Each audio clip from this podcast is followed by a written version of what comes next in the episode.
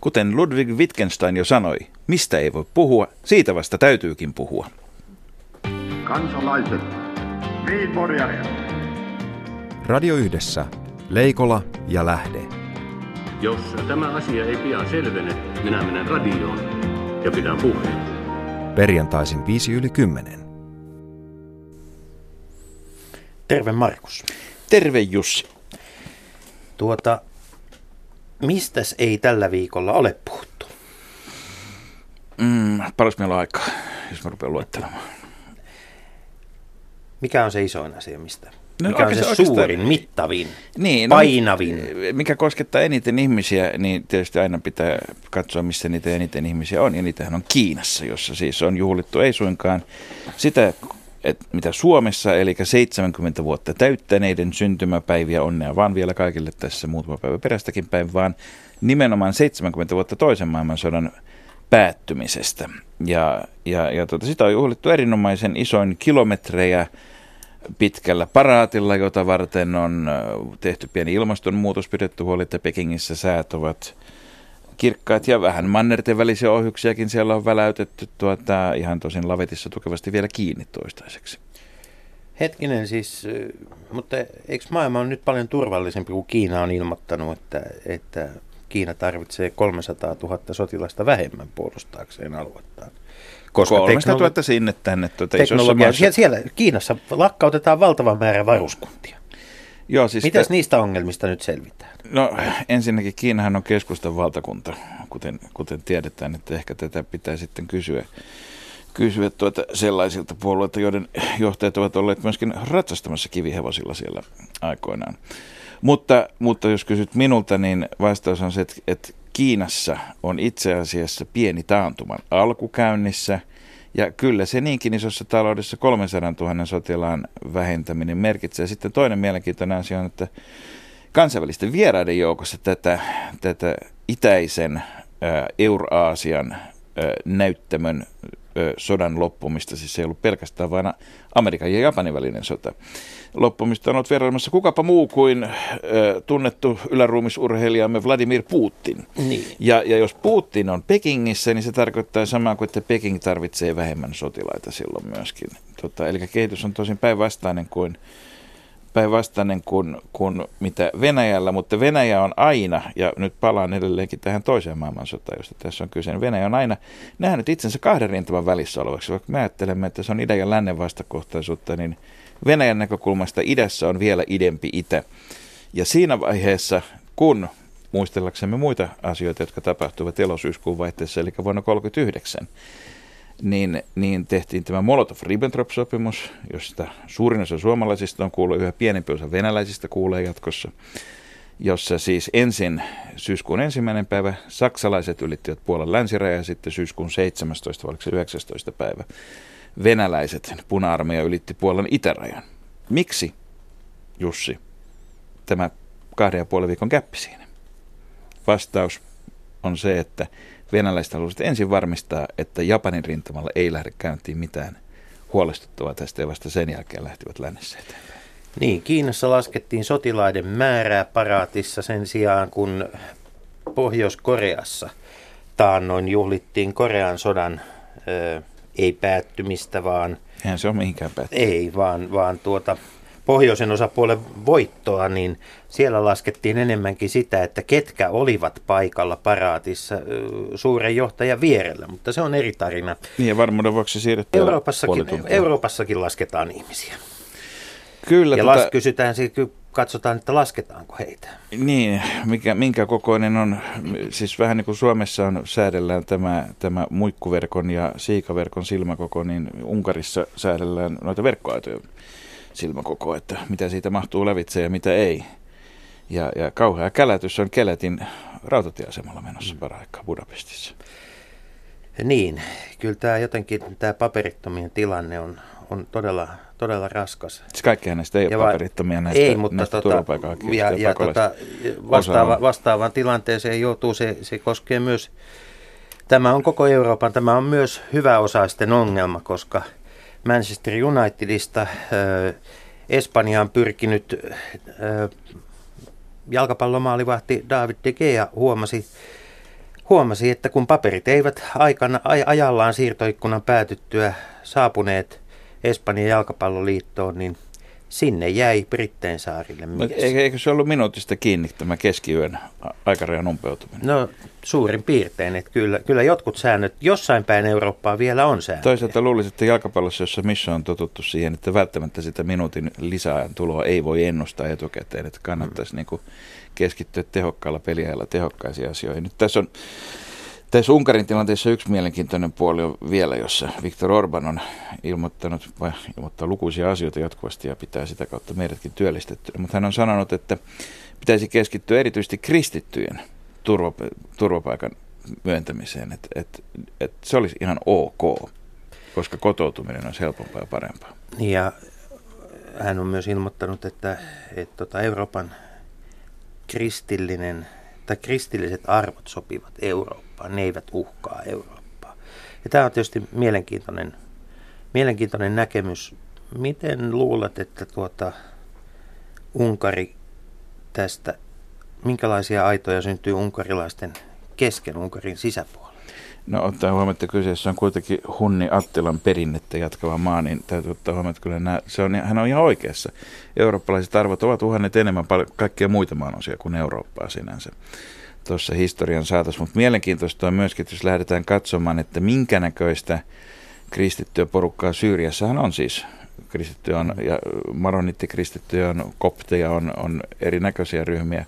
Mutta sitten sen erotteleminen, että miten heidän kulttuurinsa eroaa sitten mahdollisesti erilaisista joko islamilaisista tai sanokaa me nyt sitten vaikka Iranissa vainon kohteen olevista bahailaisista, niin se onkin sitten korkeampaa vertailevaa uskontotiedettä jo. Paljon on Euroopassa jäätä murrettavana. Saksa ja saksalaiset ainakin, saksalainen julkisuus on tällä hetkellä paljon vastaanottavaisempi pakolaisia kohtaan. Mutta tuota, mitäs meidän suomalainen jäämurto? Niin, siis ulkoministeri Timo Soinihan on ollut tällä viikolla murtamassa jäätä kaupan esteitä tuolla, tuolla Alaskassa, arktisen alueen. Jos ainakin lehtiä lukee, niin, niin sen perusteella näyttää siltä, että siellä on käynnissä arktisen alueen puheenjohtajuuden vaihtokokous Soinin ja Obaman kesken, jossa on ollut joku muukin ihminen sitten läsnä. Kyllä, ja tämä on, tämä on mielenkiintoinen asia. Yhdysvalloillahan on siis kaiken kaikkiaan kolmen jäänmurtajan laivasto. Ja tietysti kun... Eikö ne sukellusveneet toimi jään alla pääasiassa? Pää, pääasiassa sulla on pointti tässä. Ja, ja tuota... Siis jos jää murretaan, ne paljastuu. Että eikö toi ihan loogista, että pyritään pitämään mahdollisimman vähän jäämurtaa? Se voi olla näinkin. Mutta tota, tässä on Timo siis Soinilla, Soini Soinilla, on kova, Soinilla on kova vastustaja ja hän, hmm. hän, on, hän on Jones, hän ei ole suinkaan Indiana Jones, vaan hän on Jones Act. Mitä, mitäs Jones Act on? Jones Act kertoo meille... Se on siis laki. Yhdys, se, on, se on laki. Se kertoo meille Yhdysvalloista, joka on vapaan markkinatalouden edistäjä kaikkialla maailmassa ja jonka kanssa tietysti Eurooppakin tällä hetkellä vapaakauppa. Eikö tämmöistä ahtojäät sovi huonosti sitten vapaan, tavaran vapaan kulun kanssa yhteen? Niin, Jones Act lähtee siitä, että et, tuota, kaikkien yhdysvaltalaisten satamien välisessä rannikkoliikenteessä olevien alusten tulee purjehtia yksi Yhdysvaltain lipun alla, kaksi olla Yhdysvalloissa valmistettuja – Kolme, olla Yhdysvaltain kansalaisten omistamia. Ja, ja neljä, mikä tässä oli sitä vapaa miehist, Miehistön tulee koostua joko Yhdysvaltain kansalaisista tai Yhdysvalloissa vakituisesti asuvista henkilöistä. Mutta tämä selittää Tämähän sen, miksi Yhdysvaltoihin... Vällärin, niin, niin, miksi Yhdysvaltoihin pyrkii niin paljon väkeä? Kyllä. Koska ne pääsisi sitten laivalle töihin, kun ne asuisi vakituisesti. Niin. Meillä on, Markus, tässä on vielä paljon jäätä murrettavana ennen kuin Suomessa – rakennetaan Yhdysvaltoihin ensimmäistäkään jäänmurtajaa, ja sitten täytyy vielä miettiä, että kenen omistamalla telakalla. Ja ennen sitä jäitä tarvitaan varmasti myös hattuun. Radio Yhdessä. Leikola ja Lähde.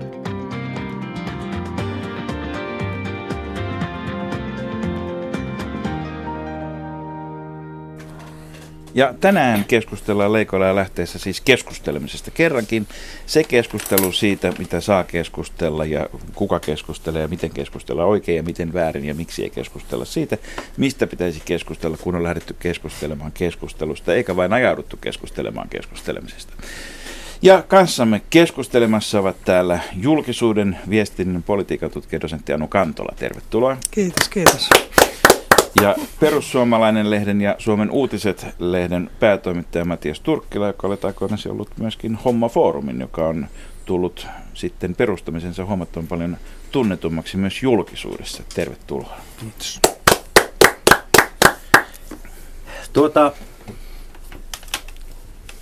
Matias, eikö tässä nyt ole perussuomalaisilla ja menossa semmoinen eliittipullikoinnin vaihe? Eli nyt kun puolueesta on tullut hallituspuolue, niin tarvitaan tällaisia putkosen mustia listoja ja muita, jotta ylläpidetään sitä illuusiota, että puolue, jolla on valtaa ja joka saa äänensä kuuluviin, ei kuulu eliittiin ja eliitin määritelmähän on ne ihmiset, joilla on valtaa ja jotka saavat äänensä kuuluviin. Ja tulipas tosi helppo kysymys heti alkuun. Yleensä nämä säästetään tähän loppuvaiheille. Ei, nämä menee vaikeammaksi vaan. Ei, eipä siitä varmaan huolta. Tota, Eikö tämä ole tärkeää nyt tässä t- Tässä on itse asiassa varmaan aika, aika niin kuin iso sarka meillä kynnettävänä, että jos tavallaan ihan, no ei nyt ihan nollasta, mutta lähes nollasta on lähdetty kansanliikettä puskettu eteenpäin ja yhtäkkiä tilanne muuttuu täysin toisenlaiseksi, niin kyllä tässä on itse kullakin todella paljon ajatustyötä edelleen tehtävänä sen kanssa. Tämähän on taktisesti et, et, hirveän järkeä. Ja samahan tekee Suomen keskusta. Suomen keskusta tekee, Anu, mä olen sitä mieltä ja, ja kysymys saattaa olla hieman jo, kuulostaa johdattelevalta, mutta se johtuu vain siitä, että se, on ihan se tyyppinen on. keskustelupuheenvuoro. Siis. Niin, et, et siis ihan samaahan tekee Juha, Juha Sipilä, joka, joka koko ajan ikään kuin irtisanoutuu tästä poliittisen eliitin toimintatavoista esittämällä erilaisia kakkaroita ja vuokaavioita ja muita. Et tota, et hän, hän kuitenkin haluaa näy, näyttäytyä semmoisena niin kuin häkäpönttökuskina näiden niin kuin ministeriautojen autojen takapenkillä viihtyvien ihmisten seassa. Kyllä, kyllä. Tämähän on siis kaikkien vallankumouksellisten ongelma. Se oli, se oli muun muassa Leninin ongelma, että mitä tehdään, kun on päästy valtaan, ja hän perusti valtioapparaatin. Ja Trotskilla oli sama ongelma, ja Trotski jatkoi epätoivoisesta ajatusta, että voitaisiin vallankumous tehdä alhaalta päin pienten ihmisten projektina, mutta Trotskillahan kävi vähän huonosti. Että yleensä näissä vallankumouksissa on, on ongelmia sitten siinä vaiheessa, kun on päästy siihen valtaan. Että se yleinen neuvo on, että koittakaa niin kuin työntää, viivyttäkää sitä voiton hetkeä. Tässä itse asiassa mieleen aina silloin tällöin muistuu tuo yksi talvi 2010, kun oli kylmä, mutta pientä lämpöä tuli siitä, kun kuunteli eduskunnan portailla mouhaavaa Timo Soinia, joka megafoniin puheensa päätteeksi lausui tai melkeinpä huusi seuraavat sanat. Tehdään laillinen vallankumous yhdessä. Ne, ne jotka sen kuuli, kyllä muistaa kuin, kuin tapahtuman. Ja tota, näin, näin, näin, näin, näin sitten tapahtui. Juuri näin tapahtui, mutta nyt sitten on, on tavallaan seuraavan puheen aika. Mut et, sit mikä, mikä se voi niin. olla, kun, kun tietysti nythän on siis, siitähän seuraa aina, eikö niin Anu myöskin, ja tämmöinen harakka tervetulla sillalla ilmiö. Yhteen suuntaan kumartaa ja toiseen pyllistä. Kyllä, kyllä. Se on tosi vaikea. Siis vallankumouksiahan tarvitaan. Että eihän siitä mitään tule, jos mennään aina samalla meiningillä. Onko niin, että valta aina lopulta kumoaa sitten ne kumoukset? Kyllä se tahtoo vähän niin olla, että tota, mä en tiedä onko semmoista pysyvää vallankumousta missään vielä onnistuttu. Ketkä, Anu Kantola, ketkä ovat eliittiä?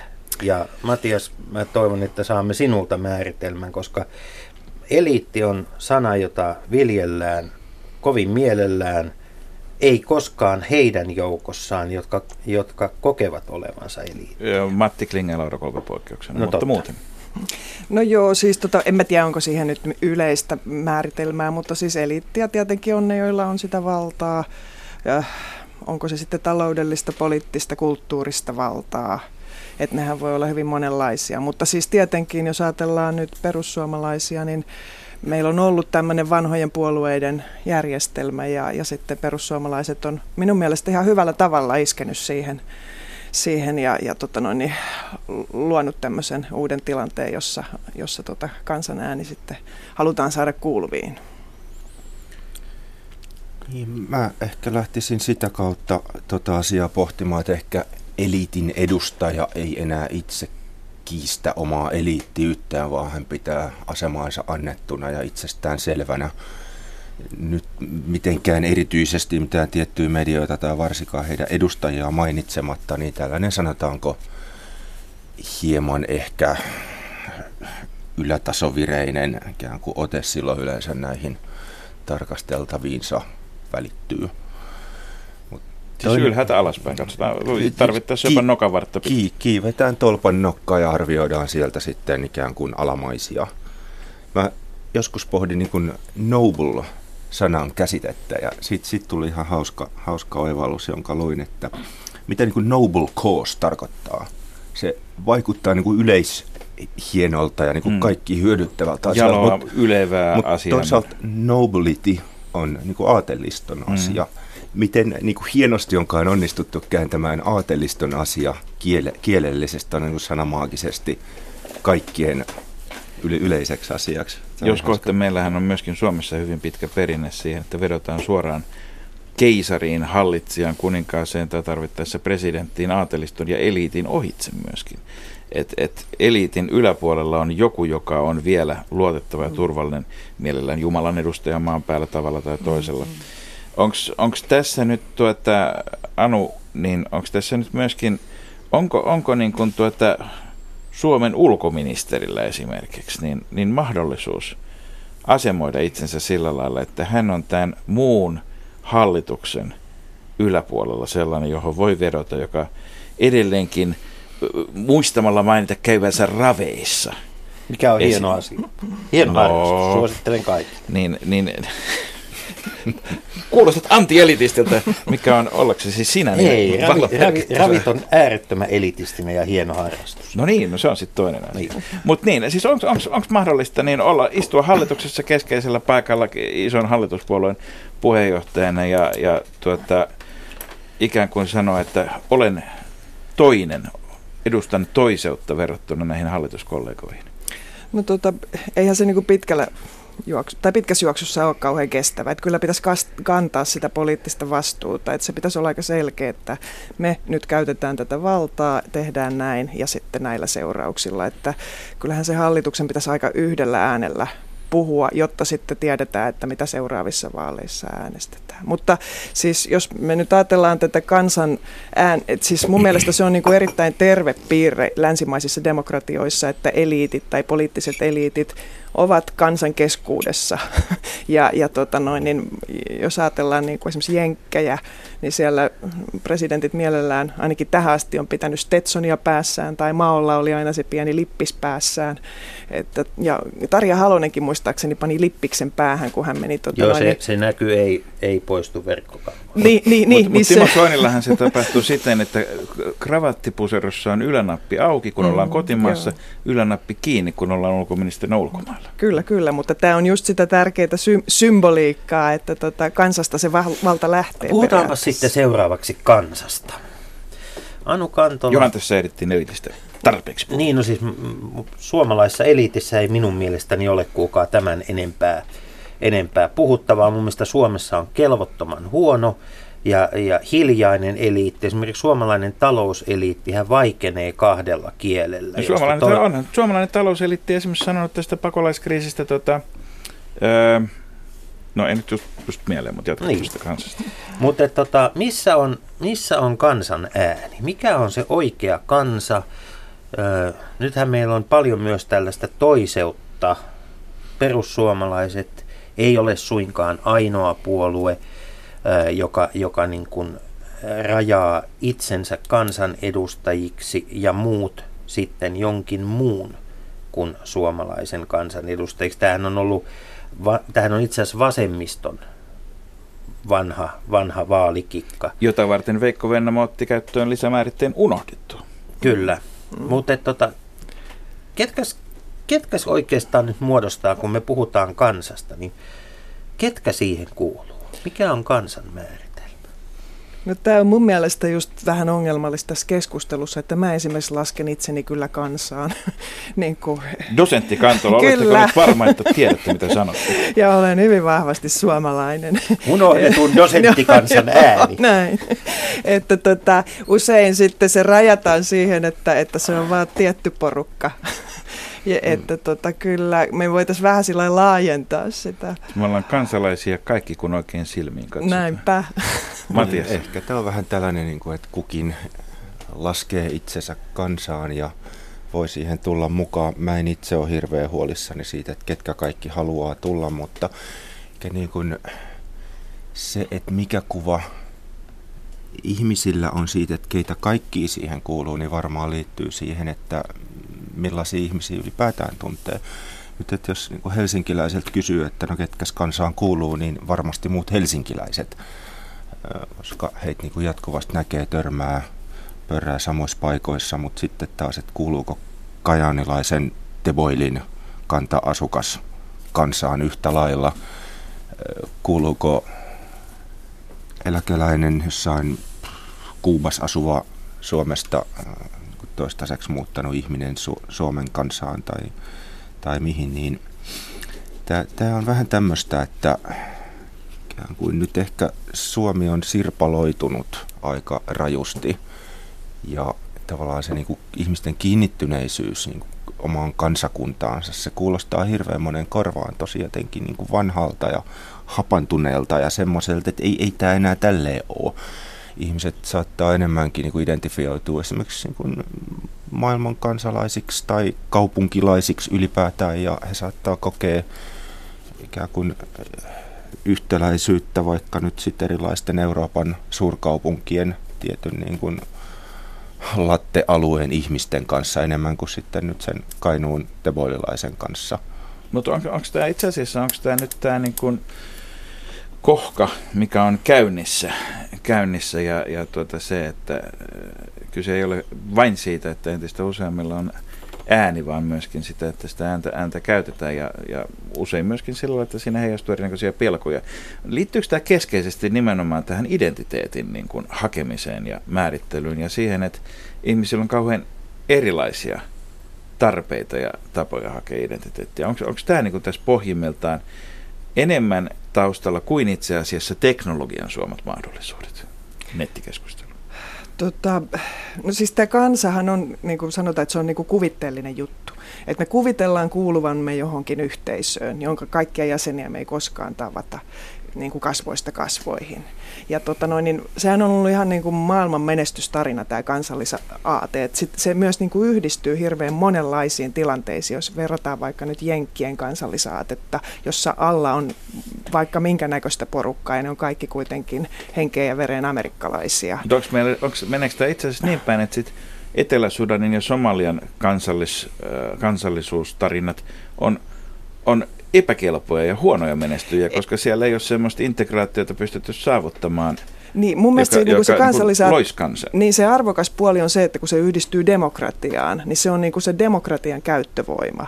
Ja mun mielestä, niin kuin mitä Suomessa nyt tapahtuu, niin tämä koko kuvio on tietysti tämän globalisaation myötä tutisee. Ja mä oon tässä ihan samaa mieltä Matiaksen kanssa, että suomalainen kansallisaate on niin kuin tällä hetkellä puolustusasemissa ja se on niin kuin nostalgista ja, ja niin kuin vähän niin kuin kuivettunutta. Ja mä oon sitä mieltä, että meidän pitäisi niin kuin vähän päivittää tämä suomalainen suomalaisuus, koska meillä on kuitenkin niin kuin se demokraattinen toimintamalli olemassa tässä Suomen kansallisyhteisössä.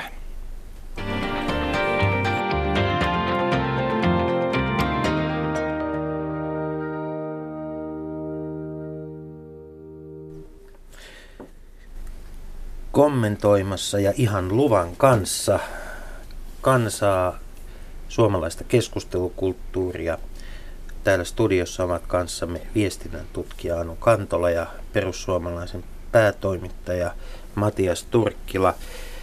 Kertokaas Anu ja Matias, että missä vaiheessa suomalainen media menetti otteensa tästä kansanäänestä? Mitä tapahtui? Missä vaiheessa ikään kuin se oikea, oikeaksi koettu keskustelu karkasi median käsistä median ulkopuolelle? No, tota, mun näkökulmasta se tapahtui 80-luvulta lähtien, kun meillä avattiin rajat ja, ja tota, markkinatalous, pääomat alkoi liikkua ja sitten liityttiin EU-hun ja tämä suomalainen kansallinen yhteis, yhtenäiskulttuuri alkoi tutista. Ja, ja tota, sitten siihen rakentuneet nämä suuret mediat, jotka oli rakentunut aika semmoiselle vakaalle yhteiskunnalle, jossa oli tietyt vakaat yhteiskuntaluokat, oli se maaseutuväestö, iso teollinen väestö ja sitten selkeä porvaristo, niin kaikki nämä alkoi tutista, kun tuli rakennemuutoksia. Ja tota, sitten siihen tuli päälle vielä tämä digiaika ja uudet mediat, jotka niin kuin yhtäkkiä tarjosi mahdollisuuden ihmisille, jotka oli irtautunut esimerkiksi vanhoista puolueista ja, ja tota noin, niin kotipaikoistaan, niin kaikki pääsi yhtäkkiä sanomaan, mitä he ajattelee. Kuka jaksaa enää lukea vanhoja medioita tai kuunnella? Mutta, johtu, mutta miksi, miksi nämä ajat, muut ajatukset ovat kiinnostavampia kuin ammatti-ihmisten kirjoittamat ja puhumat jutut? Niin vielä tuohon, että et milloin tämä tapahtui, hankala sanoa hirveän pitkä aika sitten, mutta eräs aika niin kuin ikoninen käänne oli se, kun Helsingin Sanomien silloinen päätoimittaja Janne Virkkunen Kari Suomalaisen irtisanoi tai pää, päästi menemään. Siinä tapahtui aika, aika paljon sillä hetkellä. Tätä, sen verran, kun itse tässä nyt on keskustelu vuodesta 2003 seurannut, niin kyllähän tämä koko ajan nyt tavallaan ristiriita on ollut olemassa sen välillä, että mitä, mitä niin sanotusti ajan hengen mukana tässä kulkee ja mitä iso media haluaa ikään kuin asialistalle ottaa. Jännite on jatkuvasti tavallaan kasvanut, kasvanut. Ja, ja kun tulee purskahduksen omaisia ulkoisia tapahtumia nyt Suomeen koskettavia, niin niiden vanavedessä tämä jännite tulee niin rajuksi, että sitten siitä tulee jo, jo niin kuin seurauksia. Onko tässä käynyt niin, että kun oikeasti suomalainen politiikka ei ole kauheasti viimeiseen 20 vuoteen, no EU EU-kansanäänestys taisi olla viimeksi, viimeinen semmoinen iso asia, jossa suomalainen politiikka ikään kuin – kommunikoi ihmisille ylhäältä alaspäin, että tämä, tämä on se, mitä teidän pitäisi ja ihmiset tehdä. keskustelivat myöskin, kyllä niin, siellä oli niin, mole, molempia näkökantoja. Niin media itse asiassa nähdään monta, monessa paikassa ehkä enemmän tämmöisenä yhteiskunnallisena tai poliittisena johtajuutena, yrityksenä, joskus jopa pateettisena ja, ja naurettavana sellaisena. Mutta että tässä on myös sellainen tilanne, että kun politiikka on ollut jotenkin niin sellaista, voi sanoa, että hampaatonta, hymy, toinen toisellensa hymyilevää konsensushakuista. Ja, niin, niin itse asiassa nyt, nyt media on, on ollut se, jota nyt mieluummin murretaan, koska siinä on vielä jotain murrettavaa jäljellä. Vuonna 1994, en muista päivämäärää, Helsingin, Sanomien kannessa oli pieni vauva. Tämä oli EU-kansanäänestyksen kuin äänestyspäivä. Koko suomalainen mediakenttä täysin niin kuin yksiäänisesti asettu EUn kansanäänestyksessä kuin sitä kannattavalle puolelle. Temppu oli aika hämmästyttävä ottaen huomioon, että Suomi jätti silloin tekemättä sen, mitä esimerkiksi länsinaapuri Ruotsi teki.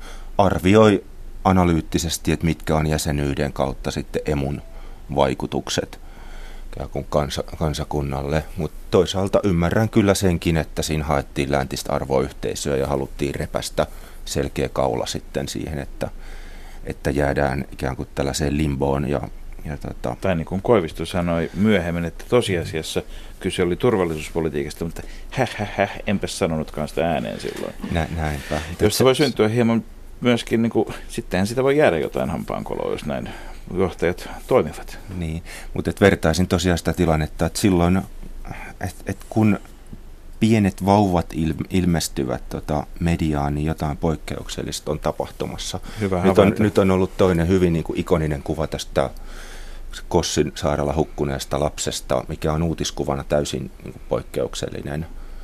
Yleensä ja tällä, ylittää ne tehdä, normit, mutta mitä, näin. mit, mit, mitkä on niin kuin aika kuitenkin ollut varsin laajalla konsensuksella Suomessa. To, toki niin kuin esimerkiksi Vietnamin sodan aikaan oli, oli näitä vastaavia uutiskuvia ja nyt varmaan ihan saman mittaluokan kysymyksestä on kyse. Mikä, mistä tässä, tota, miksi, miksi juuri tota, nyt tarvitaan lapsi, siis kun nämä selityksethän menee tota, pääsääntöisesti sit, sillä lailla, että muuten ihmiset eivät tajua Syyrian kriisin vakavuutta. Ja jos nyt herra paratko mistään jotakin on lehdissä ollut viime aikoina, niin pakolaisista ja Syyriasta ja muusta. Mutta miksi, mi, mistä se vauva ilmestyy tänne? No, eikö se lapsi kerro siitä, että siellä on oikeasti hätä ja nämä ihmiset ovat viattomia siihen omaan hätäänsä, että si- sitä se varmaan symboloi. Mä Tämä lapsi ei voi olla isistaistelija. Niin, että, Tämä lapsi ei voi olla terroristi. Tämä Niin. lapsi ei voi olla se, joka levittää mahomettilaisuutta keskuutemme. Onko, Matias, miten sä näet? On? On, Mist, mistä nyt puhutaan, kun puhutaan ku- kuvasta? tämä on valtavan hankala aihe keskusteltavaksi tai ylipäätään edes monelle katsottavaksi. Että Tämä, tämä niin kuin, mä, mä oon hirveän pitkän aikaa niin kuin seurannut ihmisiä verkossa esimerkiksi mm, tavallaan katsonut, että mi- minkälaista kuvastoa radikalisoituneet ihmiset levittää ennen kuin he lähtee sitten ääritoimenpiteeseen. Ja hyvin usein, niin kuin, siis puhun nyt esimerkiksi Australiassa eräs, eräs uskonoppinut sitten tarttu kivääriin ja lähti, lähti tota paikalliseen K-kauppaan sitten selvittämään asioita universumin kanssa. Juuri ennen tätä niin kun levitetään kuvia kuolleista lapsista. Ja tämä on semmoinen tavallaan äärimmäisyyden merkki. Nyt koko Eurooppa tekee sitä tietyssä mielessä niin kuin valtavassa mittakaavassa. Ja tämä, tämä kyllä on niin kuin omiaan saamaan ihmisiä suunniltaan. Myös nyt se, että minkä takia, kun on, on ihan päivänselvää, että sodan jalkoihin on jäänyt hurjan paljon perheitä, lapsia, joiden niin kuin kärsimys on, on niin kuin valtavaa mittaluokkaa. Miksi me emme näe sitä, mutta toisaalta kun ikään meidän omalle tontille, turistisaarelle tulee kuollut lapsi, niin miksi se on ikään kuin laukaiseva tekijä? Onko merkityksellistä se, että se ole on hirveän nimenomaan siellä turistisaarella? Ja kyllä, kyllä että hän niin kuin huuhtoutuu tänne meidän keskuuteen, että kyllähän se, se siis symboloi myös tätä, nyt tätä tilannetta, että ihmiset on tuolla rajoilla ja että se, et ilman muuta, että se tulee niin kuin meidän tilaan. Silloinhan meillä on kaikki hyvin, kun me kauhistellaan ihmisiä, jotka on siellä jossain. Me voidaan jopa tuntea itsemme olevan vähän niin kuin enemmän turvassa ja vähän vahvoiksi, koska siellä Silloin jossain... on noita, nyt ne on Niin. jo melkein ja meitä. nyt ne on tulossa niin kuin meidän tilaan, niin, niin tota, se on ehkä se semmoinen Tää- iso kysymys tässä. Meidän tila on asia, josta keskustellaan tällä hetkellä useammassa suomalaisessa kunnassa. Ja siitä tullaan keskustelemaan aivan varmasti tulevina vuosina, koska me ollaan, me ollaan paradoksaalisessa tilanteessa kuntapäättäjien kannalta, jossa jokainen lakkautettava kyläkoulu alkaa olla potentiaalinen pakolaiskeskus. Ja, ja tuota, keskustelut kuntatasolla on sellaisia, että siihen ei ainakaan paikallislehdistö tunnu olevan kovinkaan hyvin valmistautunut. Ei tunnu olevan isompikaan media. Tällä viikolla useampi media on sulkenut kommenttipalstojaan, vienyt tämän äh, internetin mukanaan tuoman vapauden ihmisiltä äh, kertoa omia näkemyksiään. Anu Kantola, miksi näin on tapahtunut ja onko se viisasta? No tota, mediat tietenkin saa tehdä niin kuin ne haluaa omille kommenttipalstoilleen, mutta että siis yleisemmin mä ajattelisin, että me ollaan niin kuin uudessa tilanteessa ja olisi tosi tärkeää, että me saataisiin sitä keskustelua aikaiseksi, että tämä länsimainen demokratia on mun mielestä ihan niin kuin säilyttämisen arvoinen asia ja sen tärkein, niin kuin, tärkein osa-alue on julkisuus. Ja julkisuudessa mun mielestä on tärkeää se, että siellä toisilleen vieraat ihmiset kohtaa toisiaan. Että julkisuus ei ole semmoinen paikka, jossa me ta- tavataan niitä, joita me muutenkin tavataan, vaan se on nimenomaan se paikka, jossa niin kuin sä voit tavata jotain vierasta. Ja siellä Eli myös... se ei ole se kantabaari. Ei, vaan että, et, ja se on mun mielestä niin kuin se hieno juttu siinä, se on se clue, että, että tota, ja sillä tavalla myös syntyy jotakin uutta. Että, että tota, tässä maailmassa ei syntyisi mitään uutta, jos toisilleen vieraat ihmiset ei kohtaisi joskus toisiaan. se on niin kuin elämän alku. Mutta riittääkö siihen kohtaamiseksi se kohkaaminen? Ei, että tota, tämä on just sit se, että tota, ilmeisesti on siis katsottu, että tästä ei niinku synny oikein mitään, ei synny ei lasta eikä. Mut ke, keitä, että, tota, keitä, keitä nämä on, Matias, nämä, nämä, joilla alkaa sitten keulia ja miten se keulimisilmiö tapahtuu? Se tota, käsittääkseni se tulee kyvyttömyydestä ymmärtää toisten ihmisten lähtökohtia. Ehkä myös jollain tavalla siitä, että tällä hetkellä on hirveän vahva ikään kuin ajatus siitä, että, että niin kuin tietty keskustelijaporukka täytyy leimata tietyllä nimellä, on se nyt sitten rasisti tai kukkahattu tai joku niin kuin ihmeen maailmanparantaja. Että, niin kuin, että tavallaan keskitytään siihen, että tunnistetaan keskustelija, lyödään keltainen lappu kylkeen, sinä olet sellainen, sen jälkeen sun mielipiteestä se ei tarvitse välittää, mutta et, kun tämä ei johda mihinkään paitsi siihen, että ihmiset poteroituu entistä syvemmälle ja tekee just päinvastoin kuin että mitä pitäisi kuulla. Mielestäni siis suom- puhutaan nyt suomalaista kansakuntana niin löyhä määritelmä kuin se onkin. Täällä on melko sama kokemusmaailma ihmisillä ja voitaneen sanoa, että arvot on ihmisillä ihan samoja, mutta arvojärjestyksessä on eroja. Kukaan ei halua saastunutta Itämerta, kaikki on, on huolissaan työllisyydestä. Nyt vähän riippuen siitä, että keneltä kysyy, niin ihmiset painottaa näitä asioita eri tavalla. Tai mitä keinoja nähdään. Ja, kyllä, kyllä, kyllä. Joillain menee ikään kuin talousasiat prioriteettilistan kärjelle, toinen saattaa preferoida nyt sitten Itämeren asiaa tai esimerkiksi työllisyysnäkymiä tai mitä tahansa. Ja nyt näistä eroista, painotuseroista syntyy sitten oikeastaan tämä ristiveto ihmisten välillä. Ja, Mutta eikö se ole ihan normaalia politiikkaa? Sitä vartenhan politiikka on olemassa, että eri näkemykset, eri käsitykset keinoista, eri arvojärjestykset kohtaa ja Mutta eihän me- äänestää. täsmälleen- Markus. Markus, Markus, hyvä, eihän meidän politiikka ole 20 vuoteen tuottanut näitä eroja, kun se on tuottanut sitä yhtä ja samaa pullamössä. Mutta kun teistä piti tulla politiikkaa, mutta tästä tulikin keulimista ja polarisoitumista. N- n- nyt tämä koko maailma, ma- anteeksi, maahanmuuttokeskustelu pörrää oikeastaan niin kuin kahdenlaisen rakenteen ympärillä. Toiset painottaa kustannuksia, tai niin kuin yhteiskuntarauhaa. Toinen puoli taas ihmisoikeuksia ja ehkä sitten tämän niin kuin hukkuneen pojan tragedian kautta. Mitä muita näkökulmia pitäisi olla esillä? Siis, siis, mutta tässä, on- tässä on ehkä niin kuin päälinjat ja sitten tavallaan niin kuin toisen puolen perustelut ei päde sille toiselle, koska se tavallaan arvostus on eri, eri paikassa. Ja nyt et mun, mun niin kuin harras toive on, että nämä ihmiset, jotka tavallaan painottaa eri asioita, pystys ymmärtämään sen toisen puolen tuskaa ja pelkoja. Sulla on itsellä omakohtaisia kokemuksia, kun olit pyydettynä puhujana tässä 15 000 ihmistä keränneessä mielenosoituksessa joitakin viikkoja sitten Helsingissä. Ja sait buuauksia osaksi, jos seurasi somekeskustelua sella, sellaisten ihmisten, hyvin monentyyppisten ihmisten, jotka, jotka ei tuota, sua tunne, mutta jotka muistaa hommofoorumin perusteena ja muuten, niin että siellä on hyvin paljon ennakkoluuloja siitä, että, että tuota, A, miksi sut on sinne pyydetty, ja B, että oletko tosissasi siinä, mitä puhut. Miltä se tuntui? No. Miltä tuntuivat myös puuhaukset siellä paikan päällä? Buaukset on, oli, oli tietysti melkoinen, melkoinen yllätys, että se tota, niin, niin rajuna tuli, mutta siinä oli toisaalta myös tämä ikään kuin, että sade, sadepilven takaa tuli lopulta aurinko, että kun osa ikään kuin kuulijoista taputti sille, että minkä kuulivat.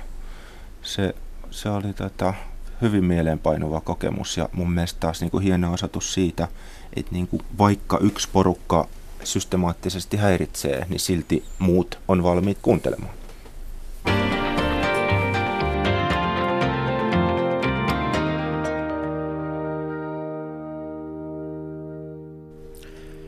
Keskustelun rajat railona aukeavat.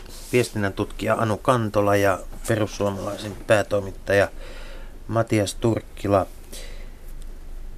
Me ollaan Suomessa nyt viime, viimeisen viikon aikana käyty äärimmäistä ääripääkeskustelua.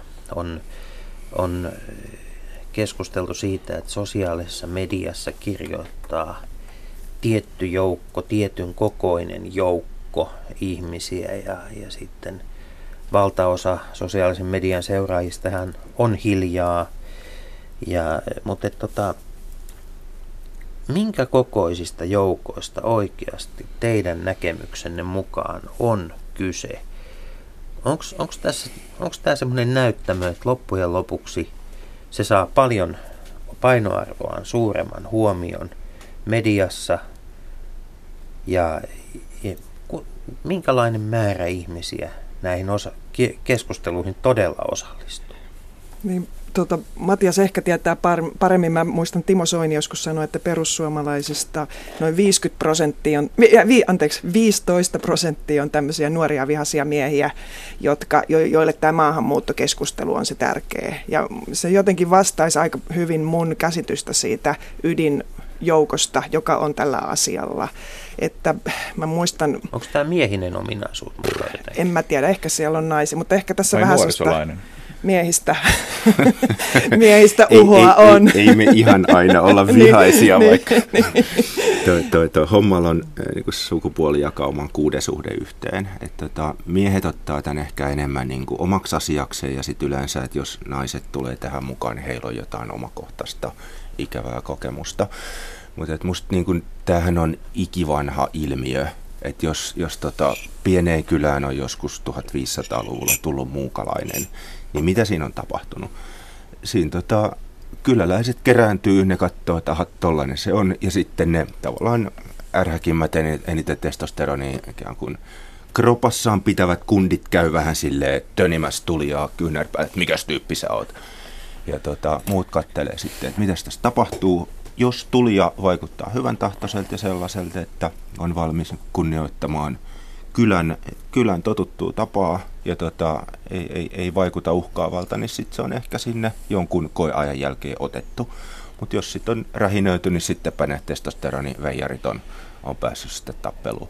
Et musta tämä vähän sama ilmiö tässä niin, ja kil- kilpalaitoksella on ollut sitten oma, oma roolinsa, että jos tulijalla on erikoisia taitoja, joita kylässä ei vielä ole, hän on paljon tervetulleempi kuin sitten, jos hän yrittää niin kuin neljänneksi sepäksi kolmen sepän rinnalle, niin sitten taotaan todella. Mutta tota, pelasit tässä niin sanotusti testosteroinikortti.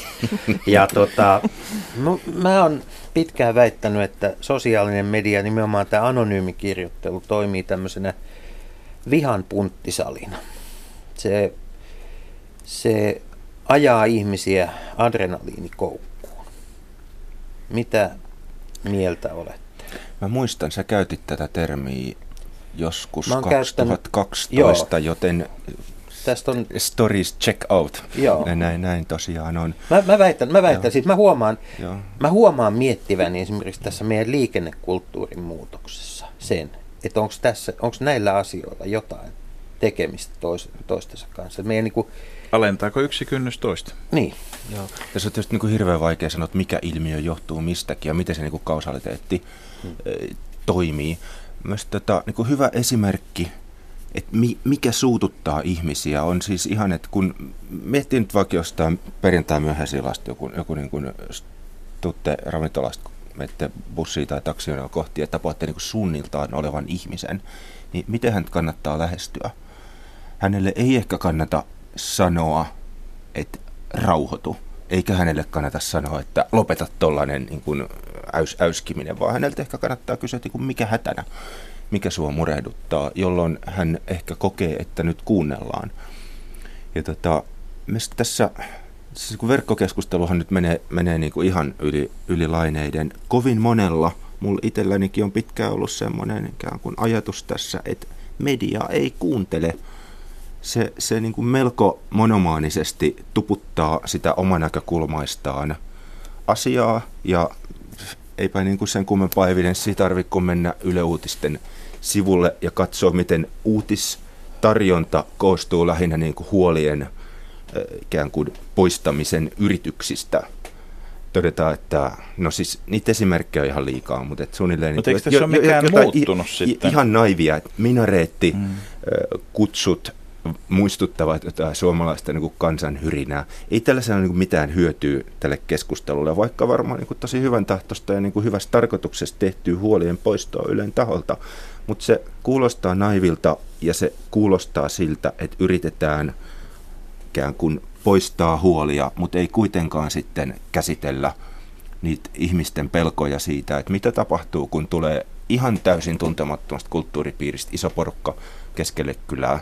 Turvallisuuden tunne on ihan varmasti koetuksella niillä ihmisillä, mutta jos sitä niin kuin pelkoa ei käsitellä ikään kuin relevanttina tai niin kuin laillisena tunteena, niin musta tässä joudutaan just siihen ristiriitaan, mikä niin kuin rakentaa tämän kärkkään keskusteluilmapiirin. Ei kuunnella, niin sitten ihmiset korottaa ääntä. Nyt tulevinen viikkojen, kuukausien ja varmasti myös tulevien vuosien aikana Suomessa järjestetään suuri joukko tämmöisiä town hall meetingiä, kyläkokouksia, jossa jonne saapuu Helsingistä viranomaisten edustajia kertomaan paikallisille, että alueelle on suunnitteilla nyt vastaanottokeskus. Minkälaisia neuvoja te antaisitte näiden keskustelujen järjestäjille? Sä sanoit tässä, että osa niin kuin ihmisten huolia, sanotaan, että, että ikään kuin pidetään laittomina. Tai ei legitiiminä niin, ainakaan. Niin, niin, tavallaan, että sysätään siihen rasistilaariin. Että mikäli osoittaa huolensa siitä, että nyt tämä ei ehkä suju ihan hirveän hyvin tämä juttu. Tämä ei välttämättä tuota kunnalle mitään muuta kuin sitten se valtion piffaaman muutaman vuoden rahan ja sen jälkeen ollaan omillamme. Niin tota, niin ei, ei, ei se nyt oikein, oikein mun mielestä pitäisikö, hyvä, pitäisikö tunnu. lähteä myös siitä, että tuotaisiin positiivisia kokemuksia esiin? No eihän tässä mitään muuta ole tehty kuin tuotu positiivisia kokemuksia. Siinähän Ano, just se ongelma onkin. Eli juuri näytettäisiin, tota, kerrottaisiin, että tämäkin henkilö tulisi, niin kuin esimerkiksi pieni, pieni pitäjä, joka nyt on jo lähestulkoon entinen pitäjä Haukivuori Savossa, jonne sijoitettiin suuri määrä bosnialaisia Bosnian sodan jälkeen, jotka on integroitunut hirvittävän hyvin ja osa on yrittäjinä, mutta pitäisikö näitä käyttää niin kuin mannekiinen näissä kokouksissa? Kyllä mun mielestä siis näistä hyvistä kokemuksista pitäisi kertoa, mutta että kyllä mun mielestä Matias on ihan oikeassa. Että siis, että pitää antaa ihmisille ääni näissä tilaisuuksissa. Se on erinomaista, että järjestetään tämmöisiä keskustelutilaisuuksia. Ja, ja niin kuin, että me saataisiin semmoista, niin kuin, että ihmiset saa ilmaista itsensä, mutta tietenkin se on vähän sama juttu kuin sitten mun mielestä tuo Jussi vertaus niin kuin tähän road rageen, eli liikenneraivoon, on mm. niin kuin sillä lailla osuva, että eihän me niin kuin liikenneraivoakaan hyväksytä, eikä, eikä sitä niin kuin jaksa, että jos siellä joku tekee sitten laitonta sen varjolla, että tietenkin niin kuin, että silloin kun ilmaisee niitä omia pelkojaan, niin ne, ne täytyisi niin kuin tuoda tähän keskusteluun mukaan eikä niin kuin lyödä överiksi. Onko meillä käynyt niin, että jostain syystä ää, meillä on iso osa ihmisiä Suomessa tällä hetkellä, jotka eivät usko eliittiä, siis he eivät usko mediaa, he eivät usko viranomaisia, he eivät usko heidän vakuuttelujaan, vaan, vaan se ikään kuin vertais ää, näkemys on se ainoa oikea, oikea epistola näissä asioissa. Kyllä, kyllä. Ja siis mehän, me, meillähän on ollut hirveän autoritaarinen yhteiskunta. Suomalaiset on ollut hyvin sillä tavalla viranomaisuskoisia ja Jumalaa pelkääviä. Ja nyt tämä, Ainakin Kekkosta. No niinpä, että, tota, että tämä on nyt niin kuin sitten murentunut ja nyt vähän tässä niin kuin treenataan sitä uutta maailmaa mun mielestä. Juuri näin, joo. Että kyllähän niin kuin autoriteettien rapautuminen on aikamme ilmiö ja kovin vähän jää instituutioita, että joihin sitten oikeasti voidaan turvata. Onneksi on lähdeleikolla ohjelma, joka on varmasti tästä instituutti. Siis tässä vielä, kun aikaisemmin puhuttiin... Mekään emme pu- usko itseämme kyllä. Puhuttiin tästä, että voiko ulkoministeri nostaa tässä hahmoksi. Mun mielestä niin kun kerrallaan valtakunnassa on muutama sellainen hyvän tahtoinen hahmo, että jotka sitten kriisien niin kuin hoitamisen kautta nousee tällaiseksi, sanotaanko, no, turvahahmoksi, jos nyt voitaneen sanoa. Että esimerkiksi niin kuin niitä tilanteita, että mitä esimerkiksi joskus tsunamin aikaan oli, että valtion silloinen päämies, tämä Tarja Halonen, oli aika paperinmakunen niissä kannanotoissaan ja puhui niin kuin viranomaistiedotteessa – vaikka niin kuin äärimmäisen kriisin hetki oli käsillä. Tämä varmaan koitin kivi sitten tavalla tai toisella tulee tälle nytkin istuvalle johdolle. Ketkä on nyt tässä hetkessä epäonnistumisen kynnyksellä? Siis tässä on niin kuin hyvä, hyvä esimerkki se, että kirkolla on ollut aikamoisia vaikeuksia muodostaa yhteistä kantaa ja tuoda sitä voimakkaasti esiin. Kirkko on varmaan tosi rajus muutostilanteessa juurikin, että tämän viime syksyisen tämä avioliittolakiasian kanssa. Ja no kirkko vaivaa tämä ihan sama, tietysti niin kuin paperin makuistuminen ja olisi niin kuin aika jo heidänkin päästä siihen, että tavallaan, että mistä kirkossa on oikeasti kyse. Tätä, tätä, tätä. Tarvitseeko kirkko oman hommafoorumiinsa? Eipä se varmaan haittaakaan siitä olisi. Että toi, siis hommahan se käsitteenä tai nimenä rakentui siten, että lopettakaa kundit tämä ikuinen lätinä, tehkää jotain asioille, että mitkä teet huolettaa. Ja sinne rakennettiin paja, jos ei voinut tehdä mitään muuta kuin, niin kuin tehdä konkreettisia asioita. Sieltä sitten pukkas pari tai yksi puolue, toinenkin meinasi tulla ja tota, oli erilaista keräystä ja niin päin pois. Ja niin kuin, että oikeita asioita sen nettilänkyttämisen sijaan, se, se on hyvästä. Mutta semmoinen tavallaan niin kuin administraatio vaivaa kyllä kovin monta ja semmoinen mm. tulisieluisuus puuttuu kyllä tästä Eli maasta. tämä vallankumouksellisten ongelma, mistä mm, aloitimme. Anu, Anu, Sitten kant, an, niin, Anu, ihan lyhyesti. Minkä takia Hommafoorum on ollut suomalaisille median tutkijoille sellainen aihe, johon ei ole juurikaan tartuttu? Se oli uusi juttu. Että tutkijathan usein, niin kuin muukin, että katsotaan sitä, mitä on olemassa ja se ei varmasti... Se, onko kyse siitä, että se leimaisi tutkijaa? Ei, en mä usko. Sitä ei vaan niin kuin tajuttu, kuinka tärkeä se on. Että sehän kehittyi niin kuin omassa piirissään, niin kuin usein kaikki poliittiset liikkeet kehittyy, ja ennen kuin sitä sitten havaittiin. Niin, mutta kyllähän sitä sitten on tutkittukin. Että, tota, Ja vielä lyhyesti, paljonko hommafoorumilaisia suurin piirtein oikeasti on, Matias?